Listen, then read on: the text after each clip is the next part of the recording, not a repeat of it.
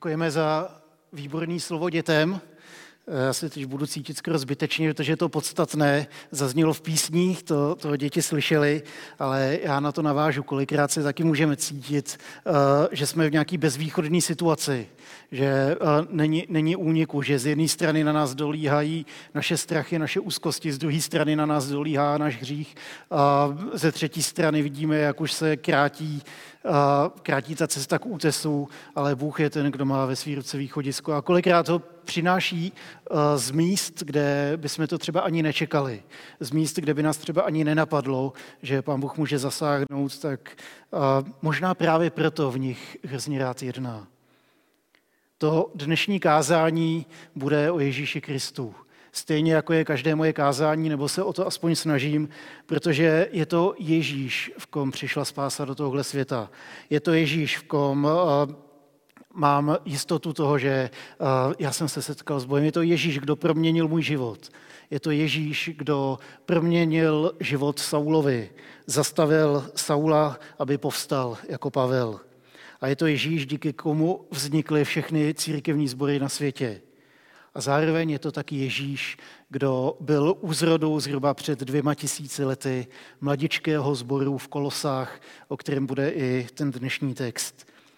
Řepích totiž právě procházíme sérii bohoslužeb na knihu Koloským.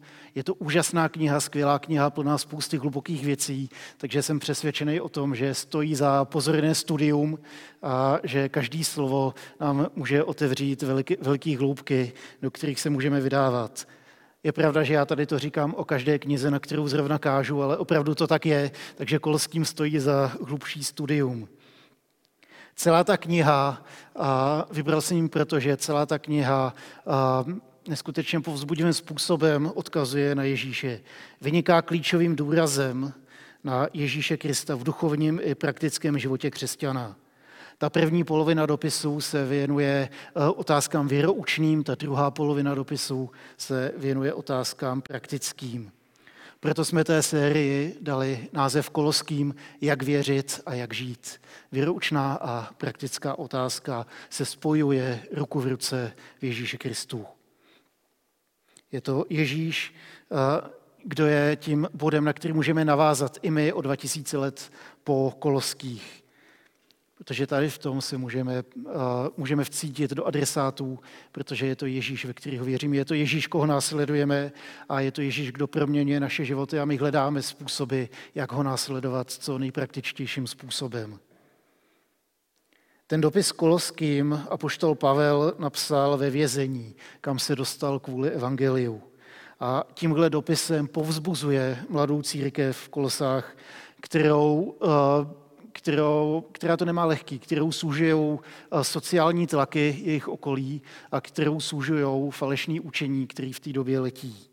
Eh, velký tlak na zákonnictví ze strany židů a velký tlak na nějaký ezoterický mysterijní kulty ze strany různých filozofií a náboženství, které letěly v té době kolem. Proto Pavel v tom dopise neustále znovu a znovu ukazuje na Ježíše a ukazuje jeho klíčovou roli v životě každého křesťana. Pavel si totiž přeje, jako každý správný učitel, jako každý správný rodič, aby jeho děti uspěly. Přeje si úspěch koloským, přeje si, aby dorostli do duchovní zralosti, aby byli povzbuzeni v srdci, aby byli sjednoceni láskou, aby do co největší hloubky poznali, co to znamená to záhadné a zároveň tak prosté spojení být v Kristu Ježíši. A to je moje přání sobě i vám, abychom i díky tady tomu starověkému dopisu mohli najít novou hloubku toho, co to znamená být v Kristu. Abychom i my mohli být povzbuzeni v srdci a abychom i my mohli být sjednoceni v lásce. A svět nám bude říkat, že je spoustu způsobů, jak to lze dosáhnout. Já jsem přesvědčený o tom, že zaručená cesta je jenom jedna a ta má jméno Ježíš. Takže společně s váma chci otevřít uh, konec první kapitoly Koloským a budu číst uh, z první kapitoly od 24. verše do druhé kapitoly do 5. Vy, co máte aplikace v telefonech, to budete mít nalistovaný rychlejš. Vy, co mi koukáte přes rameno na projektory, to budete mít taky rychlejš. A já teď budu číst eh, ten konec první kapitoly Koloským a začátek druhé. Proto se raduji, že nyní trpím za vás a to, co zbývá do míry utrpení Kristových. Doplně svým utrpením za jeho tělo, to jest církev. Stal jsem se jejím služebníkem, jak mi to uložil Bůh podle svého záměru, aby se na vás naplnilo Boží slovo. Tajemství, které po věky a po celá pokolení bylo skryto, ale nyní je zjeveno jeho svatému lidu. Bůh jim chtěl dát poznat, jak bohatá je sláva jeho tajemství mezi pohany. Je to Kristus mezi vámi. V něm máte naději na boží slávu. Jeho zvěstujeme, když se vší moudrostí napomínáme a učíme všechny lidi, abychom mohli přivést před Boha jako dokonalé v Kristu. O to se snažím a zápasím tak, jak on ve mně působí svou silou. Rád bych, abyste věděli, jak těžký zápas pro, tu pro vás podstupuji, pro Ledokejské a pro ty, kteří mě ani osobně neznají. Chci, abyste povzbuzeni v srdci a spojeni láskou hluboce pochopili a plně poznali boží tajemství, jimž je Kristus. V něm jsou skryty všechny poklady moudrosti a poznání. Říkám to proto, aby vás nikdo neoklamal líbivými řečmi. I když nejsem mezi vámi přítomen, přece jsem duchem s vámi a raduji se, když vidím vaši kázeň a pevnost víry v Krista. Tolik z textů. Mě to vždycky povzbudí a i teď, jak jsem to četl asi po 169. tenhle týden, tak, tak tam na mě vyskakují nové a nové věci. Minulou neděli tady měl kázání kandidát na kazatele Vinogradského sboru a vzpomínal tady, jak tady v těch prostorách před lety slyšel kázání Billyho Grahama. Mě napadlo, co bychom řekli my, kdyby dnes měl přijet nějaký velký kazatel, nějaký známý, známý řečník, křesťan, který, eh, který následuje Ježíše, zakládá sbory, kdyby se měl přijet Tim Keller, Francis Chen, N.T. Wright, John Piper, anebo si doplňte jméno svého oblíbeného kazatele, který káže velkým zástupům a lidi se obracejí ke Kristu. Co byste v jeho kázání chtěli slyšet? Co by v takovém kázání mělo zaznít? Správná odpověď je Ježíš, ale jak to myslím? Mě vždycky zajímají příběhy těch lidí. Mě zajímá, jaká byla jejich cesta za Ježíšem, jak vypadá jejich služba a čím nás chtějí povzbudit. Ona je totiž fascinující věc na božích mužích a ženách a to spočívá v tom, že když se na ně díváte, tak vidíte Ježíše. Když otevřou ústa, slyšíte Ježíše. Když něco dělají rukama, vidíte za tou prací Ježíše protože Ježíš je tajemstvím jejich víry, jejich úspěchů, jejich motivací a jejich zdrojem síly. A Ježíš je ten, ke komu vás vedou, ať už slovem nebo činem. Jak jsme na tom my, jak jste na tom vy? Je také Ježíš eh, tajemstvím vašeho úspěchu? Je Ježíš tím, eh, čím jste známí eh, ve svém okolí? Přál bych si, aby církev byla známá právě tím, že naším tajemstvím je Ježíš. Že on je ten, za kým jdeme, on je ten, o kom mluvíme, on je ten, o kom přemýšlíme a on je ten, eh, jeho lásku praktickým způsobem předáváme kolem sebe.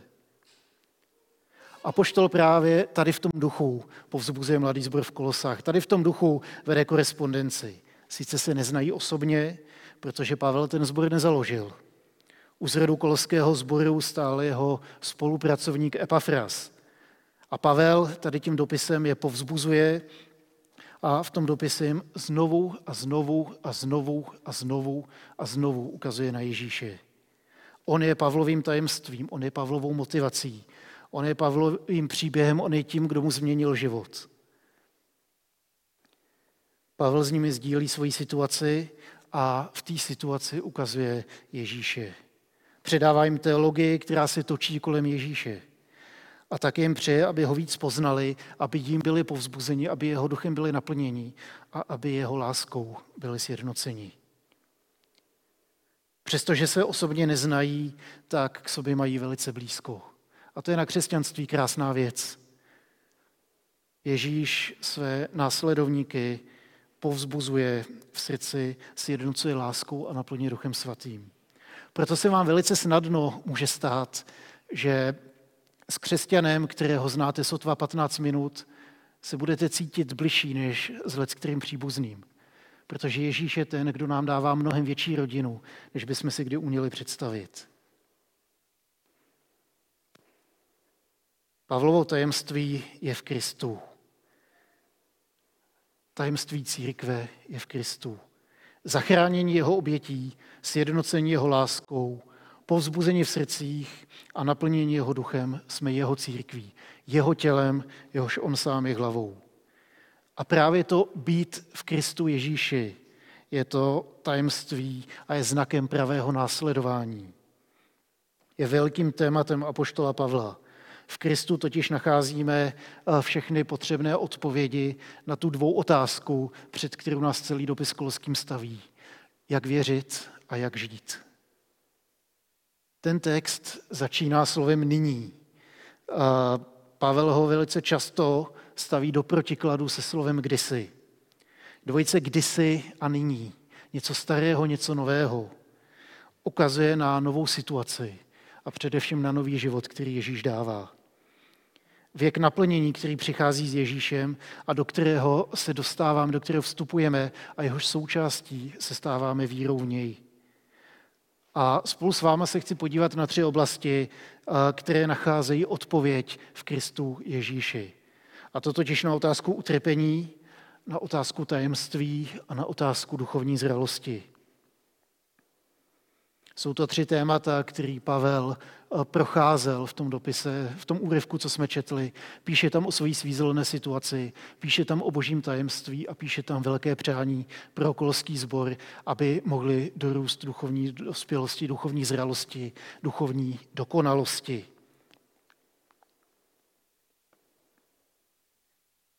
Co kdyby stromy uměly mluvit? Jaký druh konverzace by asi vedli. Představte si starý, zvětralý, větrem ošlehaný dub, jak mluví s maličkým stromkem. Brzy bude podzim a začne foukat chladný vítr, ale budeš v bezpečí. Postarám se o vás. Vítr mi může způsobit nejhorší. Nevadí mi, když přitom sem tam musím ztratit pár větví. Důležité je, že když jsi mladý a slabý, měl bych na sebe vzít plnou sílu zimního větru, aby si ty mohl růst v bezpečí. Krásná ilustrace z přírody, ne úplně dokonalá, ale ukazuje něco, něco ze vztahu, který měl Pavel ke kolskému sboru. On je ten starší bratr ve víře, on je ten pevně zakořeněný důb, který mu nevadí, když sem tam přijde o nějakou větev, protože oni přichází ve prospěch Evangelie a ve prospěch koloských. Pavel začíná tím zvláštním prohlášením, že se nyní raduje ve svém utrpení. V předchozím verši se můžeme dočíst, že se stal služebníkem Evangelia. Nyní kvůli Evangeliu trpí, ale přesto se raduje. Jak je to možné? Pavel se neraduje z utrpení, protože by byl nějakým masochistou, co se vyžívá v bolesti nebo, nebo v tom, kdy se věci nedaří. Ale raduje se, protože trpí kvůli evangeliu a ve prospěch koloských. Nejen, že v tom utrpení se setkává s Ježíšem novým způsobem, ale také svým utrpením dále zvěstuje evangelium. Protože i ve vězení z něj tryská Ježíš, jeho pokoj, jeho láska, jeho evangelium. Do vězení se konec konců dostal právě kvůli evangeliu. Když Pavel říká, že se podílí na utrpení, které církev musí pro Krista ještě podstoupit, v žádném případě tím nechce říct, že by Kristovo utrpení nestačilo pro naši záchranu. Ani tím nechce naznačit, že by mělo být nějaké množství utrpení, které musí církev projít, aby byla považována za dokonalou. Pavel pouze říká, že když člověk následuje Krista, když zvěstuje evangelium, tak se nevyhne utrpení. Když trpíme, Kristus to prožívá s námi. Ale to utrpení můžeme snášet radostně, protože On proměňuje skrz to utrpení naše životy a přivádí lidi do Božího království. I v tom utrpení když to nejméně chceme vidět, když si to nejméně přejeme, když jako jediný na co myslíme, ať už to skončí, tak právě tady v těch okamžicích Pán Bůh dělá něco vzácného v našich životech. A protože všichni křesťané jsou životně spojení, může to být nejenom modlitba, co je sjednocuje, ale i jednání a utrpení jednotlivce může přijít ve prospěch celého, celého sboru, celé, celé církve. Následování Ježíše přináší situace, kdy to strašně bolí, ale vy do toho stejně jdete, protože nemůžete jinak. Protože jste poznali Ježíše, protože jste poznali jeho lásku. A protože jste poznali evangelium, tak nejde jinak, než jít za ním. Protože to je to, za co stojí žít i zemřít. Občas se do takových situací, kdy to bolí, dostáváme kvůli evangeliu. Ve prospěch Boží církve a ve prospěch druhých lidí. Povzbuzeni Duchem Svatým, sjednocení láskou, se tak stáváme těmi staršími duby, které můžou chránit ty mladé stromečky. Ježíš říkal, že se utrpením nevyhneme. On neříkal, jestli se někdy náhodou stane, že by to začalo bolet, že by přišlo utrpení. Ne, to neříkal. On říkal, až přijde utrpení, až vás pro mě budou pronásledovat a tupit. Nepřej si utrpení. V žádném případě si nepřeji zbytečné utrpení. Ale pokud mu mám čelit, ať je to kvůli Ježíši a kvůli Evangeliu. Ne kvůli mojí paličatosti, ne kvůli mým špatným rozhodnutím, ne kvůli mým názorům. Protože je velice smutné, když spoustu lidí a i spoustu křesťanů vede svůj džihad za svojí pravdu a uniká jim podstata Evangelia. Utrpení nás může přiblížit ke Kristu. To druhé velké téma, o kterém Pavel, Pavel mluví, tak je tajemství. Skotský spisovatel Robert Louis Stevenson napsal roku 1883 bestsellery Ostrov pokladů. Slyšeli jsme o té knize určitě všichni, anebo jsme možná viděli mnoha z filmových zpracování. Příběh plný napětí, tajemství a vidiny obrovského bohatství motivoval a napínal celé generace čtenářů a filmových diváků. Tajemství, obzvlášť v tandemu s poznáním, je dalším velkým tématem toho textu, kterým Pavel velice rychle získal pozornost svých čtenářů a posluchačů. Tajemství a poznání. To jsou dvě slova, na které byli velice citliví tehdejší filozofové, náboženští vedoucí, eh, vůdcové kultů a sekt.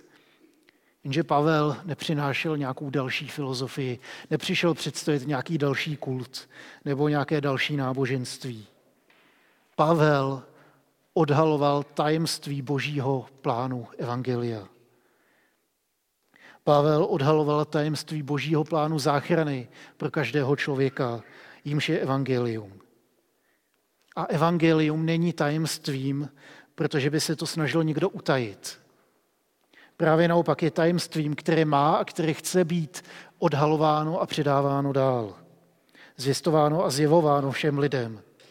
Přesně tady v tom kontextu Pavel chápe pojem tajemství jako boží cíle, které po staletí, po celé generace byly lidem skryté, ale díky Ježíšovu příchodu, jeho životu, jeho smrti a jeho vzkříšení, najednou všechny ty střípky mozaiky do sebe začaly zapadat a dávat smysl najednou v Ježíši bylo zjeveno, ano, tak takhle vypadá ten boží plán v plnosti. Už to nejsou jenom střípky, eh, jako když se podíváte na Noého a já už vás nikdy nezabiju vodou. Nebo na Abrahama, eh, kdy, kdy, kde si daleko v budoucnosti bude velký národ. Nebo že až přijde poslední doba, tak Bůh s náma uzavře novou smlouvu. Nebo s Davidem, že jeho rodina bude pokračovat až na věky. Ne, v Ježíši Kristu se všechny tady ty střípky, eh, které jsou pouhým stínem toho, co mělo v Ježíši přijít, to dochází naplnění a eh, můžeme v plnosti vidět, jak, jak Bůh odhalil to tajemství, které je před námi. Pavel chápe to tajemství jako boží cíle skryté lidem po staletí, které jsou zjeveny a odhalovány všem. Není to něčím ezoterickým, co je zjeveno pouze nějaké úzce skupině vyvolených, kteří se to snaží ututlat před celým světem, aby, aby pouze vyvolení měli přístup k tomu tajemství. A zároveň toto tajemství je zjevené všem lidem na téhle planetě, ale je pochopeno pouze těmi, kdo mu věří. Jeden z rozměrů tajemství spočívá v tom, že je nám to všem na očích, ale ne vždy je nám dáno to pochopit a porozumět. A už jsem možná v nějakém svém kázání říkal, je to jako když jsem scháněl chladič do auta. Když přede mnou ta věc ležela, tak jsem poznal, že je to chladič, ale vůbec jsem nevěděl, na co se dívám. Bylo to pro mě tajemství, dokud, dokud ten mechanik mi neřekl, podívej se na to, ta hadice musí jít ze zhora a z boku. Když jdou dvě ze zhora, je to špatný kus, ten nepotřebuješ. Dokud mi tady to tajemství nebylo odhaleno, tak jsem všechny chladiče viděl jako stejný kus železa. Jsem přesvědčený o tom, že každý, kdo následujeme Ježíše, tak si můžeme vybavit nějaký bod ve svém životě, kdy nám Bůh strhnul pásku z očí, kdy nám odhalil to tajemství Evangelia a najednou jsme viděli, ano, Ježíš je ta odpověď. On je ten, za kým chci jít. Najednou mi jakoby dochází, že půlku života jsem to měl před očima a neviděl jsem to. Půlku života mi o tom někdo říkal a nechápal jsem to. Půlku života jsem o tom viděl narážky v kultuře, v eh, hudbě, v divadle, ve filmech, v knihách a vůbec jsem netušil, která by je dokud pán Bůh neodhalil to tajemství a nedal, nedal ho poznat i mě. A díky Ježíši je úžasná zpráva v tom, že to tajemství má a chce být odhalováno celému světu. Právě ten aha moment je darem zjevení od Ducha Svatého. To zjevení ukazuje boží plán záchrany, který se týká nejenom celého světa, ale týká se i mě. To je ten moment, kdy se rodí živá víra. Ano, evangelium je dobrá zpráva pro celý svět. Ale když poznám, že je to dobrá zpráva i pro mě, tak se rodí něco důležitého. Bůh má plán, který zahrnuje celé lidské dějiny i jejich vyvrcholení, které přichází v Ježíši. Tady ten plán ovšem zůstává skryt do té doby, než to pán Bůh odhalí. Podle Pavla byl tady ten boží záchranný plán zjeven v Ježíši Kristu. Mnoho aspektů Evangelia už bylo v průběhu starozákonní doby poodhaleno. Skrz Noého, skrz Davida, skrz Abrahama, eh, Izajáše, Jeremiáše, Ezechiela máme spoustu proroctví a narážek, které jsou ale pouhým stínem toho, co přišlo v plnosti v Ježíši Kristu. Mezi tady ty tajemství patří například duchovní spoludědictví pohanů se Židy. Ano, i my můžeme být součástí boží rodiny. Právě díky Ježíši Kristu, tomu zjevedému tajemství. Ano, i my můžeme prožívat stálou přítomnost živého Boha v našich životech díky Duchu Svatému. Tajemství, které bylo odhaleno a bylo nám dáno poznáno.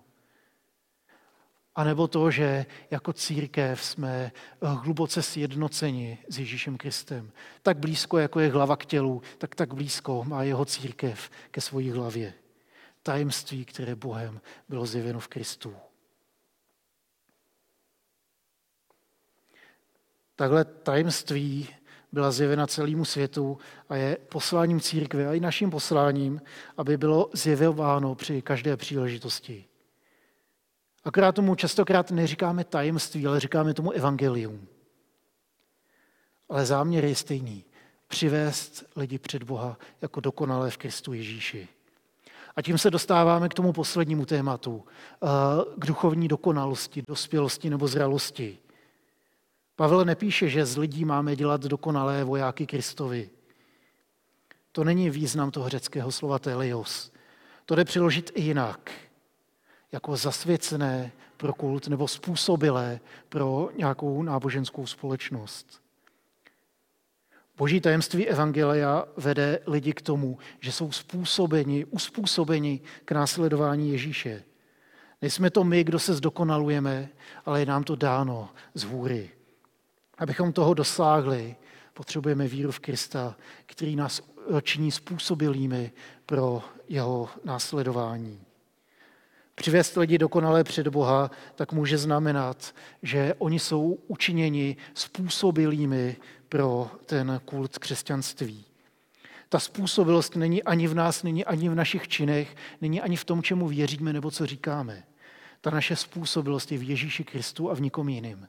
Není to nějaký žebřík z dobrých skutků, který si stavíme do nebe, protože je to Ježíš, na koho se Bůh dívá, když, eh, když chce poměřovat naší spravedlnost. Tady je to velký tajemství v Kristu Ježíši.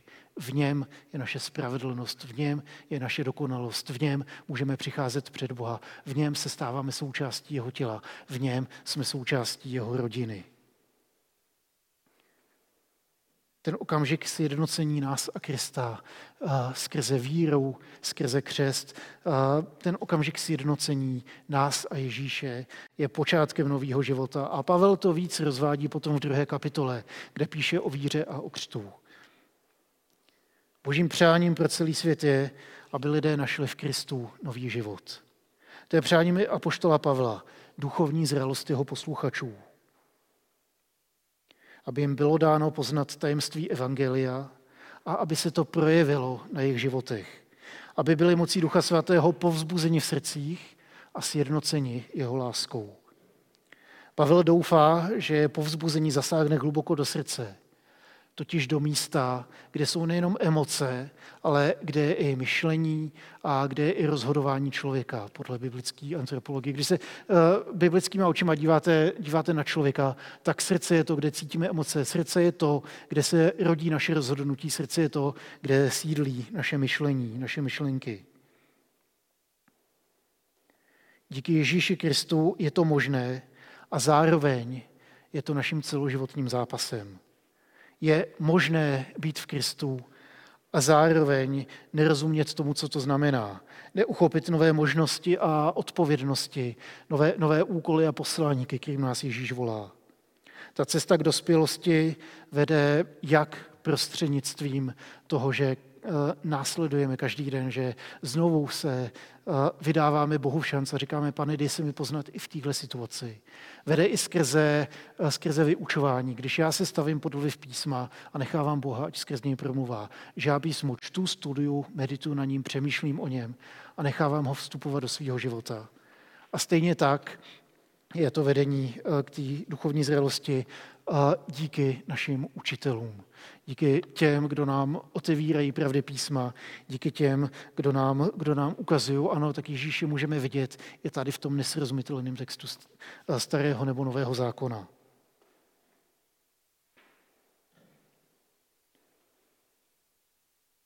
K tomu potřebujeme učitele, kteří jsou plní neomezené energie a to, co k tomu potřebujeme, je životodárná síla samotného krále – který v té době pracoval uvnitř Pavla a který od té doby pracuje uvnitř každého Ježíšova následovníka. A ta energie, kterou své následovníky inspiruje, není jenom nějaká bezejmená energie. Je to Bůh, který žije v nás, Kristus ve vás, Duch Svatý v našich srdcích. Bůh, osoba, průvodce, ten, kdo dává to potěšení srdcí. Nebo napomenutí, nebo povzbuzení, jak to slovo jde přeložit. Bůh nás volá k tomu, abychom se stávali pro svět pochodněmi naděje. Abychom světu byli učiteli, kteří odhalují tajemství Evangelia, za které jsou ochotni i trpět. To protože jsme poznali to veliké tajemství Boží, které je v Kristu Ježíši. Je to On sám, kdo chce oslovit nás, kdo chce jednat mezi námi a kdo skrze nás se chce dát poznat světu abychom mohli být proměněni jeho svatým duchem, aby mohli být naplněni jeho svatým duchem, abychom mohli být potěšeni, povzbuzeni v srdci a abychom mohli být sjednoceni v lásce. A nejenom s našimi bližními věřícími, ale především se samotným Bohem. To je to, co jsem vyčetl z dopisu Kolským. Je tam toho mnohem víc. Musel jsem, eh, hrozně mě to bolelo, když jsem ráno seškrtal dvě stránky poznámek, protože jsem si to jsou, to jsou takové poklady, takže určitě to berete jako povzbuzení eh, k důkladnému čtení a studiu Pavlova dopisu Kolským, protože opravdu to stojí za to. Je to nejlepší kniha, kterou můžete číst. A až budu kázat na jinou knihu, tak to budu zase říkat o jiné knize, protože každá kniha z Bible je ta nejlepší kniha, kterou, kterou můžete číst, protože Pán Bůh skrz ty texty mluví a ožívá, ožívá i pro nás. Zároveň jsem přesvědčený o tom a modlím se, že za to každou bohoslužbu aby skrze něco z toho, co, co se tady dělo, něco z toho, čeho jsme mohli být účastní, ať už vy tady v sále, anebo vy, kteří nás sledujete online, modlím se, aby něco z toho ve vás zůstalo, aby něco z toho se vás dotklo, protože věřím, že to není něco, ale že je to někdo. Že je to samotný Bůh, kdo se dotýká vašich srdcí. A pokud ještě nejste křesťany, tak vám k tomu chci dát příležitost. Můžeme to napravit právě teď. Věřím, že Bůh je ten, kdo se nám dává poznávat. A že on je, on je ten, koho chceme odtajnit v každé bohoslužbě, aby už nebyl tajemstvím, ale aby byl tajemstvím našeho úspěchu a tím, koho chceme předávat dál. Pokud jste ještě pokud jste ještě nesvěřili život v Ježíše, anebo pokud ho následujete už dlouho a cítíte se na, na poušti na nějakém suchém místě, kde nevíte, kudy dál. Já se teď za vás budu modlit a vy si vírou tu modlitbu přivlastněte. Není to modlitba, co vás přiblíží k Bohu, není to modlitba, co vás zachrání. Je to Ježíš. A tady to je vaše modlitba. Děkuji ti, Ježíše, za to, že ty jsi dobrým Bohem že ty jsi tím, kdo je tajemstvím, které chce být poznáno, že ty seš ten, kdo povzbuzuje naše srdce a ten, kdo nás jednocuje v lásce. A tak doteď jsem tě možná nenásledoval, ale chci to napravit. A tak ti otevírám svoje srdce a prosím tě, přijď, dej se mi poznat a proměň můj život. Naplň mě svým svatým duchem a veď mě, protože tady od toho okamžiku chci patřit tobě. Ať už tady to rozhodnutí dělám poprvé nebo po milion prvé, dávám se ti Ježíši v šanc a prosím tě, přijď do mého života. Amen. Já chci Davidovi poděkovat za uh, jeho slovo a když si udělal tak úžasnou reklamu tomu Koloským, jak je to úžasné a tak, tak eh, tady k tomu kázání, aby, aby si ještě ukázal, co všechno, eh, co všechno máš prakticky na jazyku, tak mě napadly dvě takové otázky a věřím, že, že se s něma velmi dobře popasuješ. A je, je. A, Uh, tak tě vyzkoušíme. Ty jsi tam mluvil o uh, nové vhloubce kri, uh, v Kristu, o tom tajemstvím, mm-hmm. co, co, co to znamená. Chci se zeptat, co konkrétně pro tebe uh, mezi pondělí a ideálně až nedělí, co to prakticky pro tebe znamená, jak uh, Bůh ti odhaluje jeho tajemství a jak tě Bůh denně skrze tady ty tajemství přivádí k evangeliu? Děkuji, to je výborná otázka, právě si mě zagnal do úzkých. Eh, v každém případě věřím, že být v Kristu je eh, celoživotní zápas, celoživotní úkol následování. A že já to, já to vnímám tak, že když jsem v Kristu, jsem, jsem blízko Bohu, jsem součástí jeho církve a že být v Kristu pro mě není záležitost nedělního odpoledne nebo dopoledne podle toho, eh, kdy, kdy zrovna je bohoslužba, ale že být v Kristu je něco, co, co mám, co prožívám, co, co se snažím následovat celý ten týden. A zároveň věřím, že právě díky tomu, že jsem v Kristu, že On je ve mně, tak On je ten, kdo oživuje slova tady té, tady té staré knihy a stává se z tohoto živé boží slovo. Že to, je, to je ten Kristus, Kristus v nás, to je, to je to, že když jsem v Kristu, tak on mluví skrze tuhle knihu. On promluvá skrz další lidi. On mi otevírá situace, do kterých vstupuji. On mi dává poznávat věci o mém charakteru, když jedu tramvají do práce nebo když, když jdu nakupovat, nebo když vás někdo předběhne ve frontě, nebo kdy, když už je konec měsíce a už vám docházejí peníze a čekáte, kdy už, kdy už to přijde, kdy už to přijde. Bude to brzy, to je biblická odpověď. Ale to, to, že jsem v Kristu, tak že s Ježíšem prožívám a uh, všechny, všechny ty záležitosti, celý život vlastně už nežijou, tak tady je náboženský život, tady je civilní život, tady je pracovní život, ale mám jeden život a ten je v Kristu. Tak nevím, jestli to bylo dostatečně praktický, ale... Věřím, bylo, že... já jsem to tam minimálně slyšel, děkuju. A teď teda zkusím teda tu jednodušší otázku, když ta byla složitější, ale uh, je to obrovsky probírané téma nejen mezi křesťanama, ale napříč celou společností. Eh, jedna ta velká kapitola, o které jsi mluvil, tak je otázka utrpení. Hmm. Eh, ten kontext je takový, že Pavel byl tehdy v takovém vězení, to vězení nebylo asi takové, jako, jak známe dneska. My si to úplně nedokážeme v 21. století představit. A, a ty si tam zmiňoval v kontrastu s tím utrpení radost. Hmm. Jak je možné prožívat v utrpení radost? Protože se dnes a denně prakticky setkávám s názorama, jo, ty jsi vlastně ten křesťan, hmm. jak jako tebe se nedějou špatné věci a tak dále, tak... Eh, Dějou já... a bolí. a a Na nemám to rád. Jak, jak to řešíš? A dá se to řešit dvěma způsoby. Nekřesťanský způsob je, že jste masochista a vžíváte se v bolesti a pak vyhledejte odbornou pomoc. Ale to, že zdroj mojí radosti je nad tady tím světem. Zdroj mojí radosti je v Ježíši, je v nebeském království, je u Boha, Otce nebeského.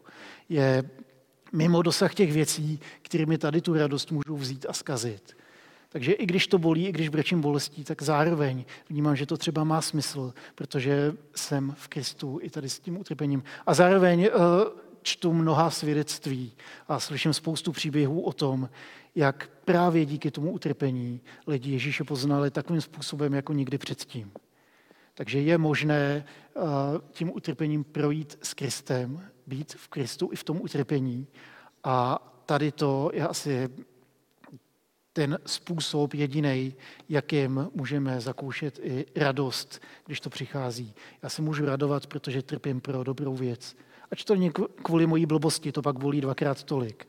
Ale když, když vím, že trpím kvůli evangeliu, který, uh, který zachraňuje životy, který proměňuje lidské životy, tak vím, že to má smysl a pak se to nese líp.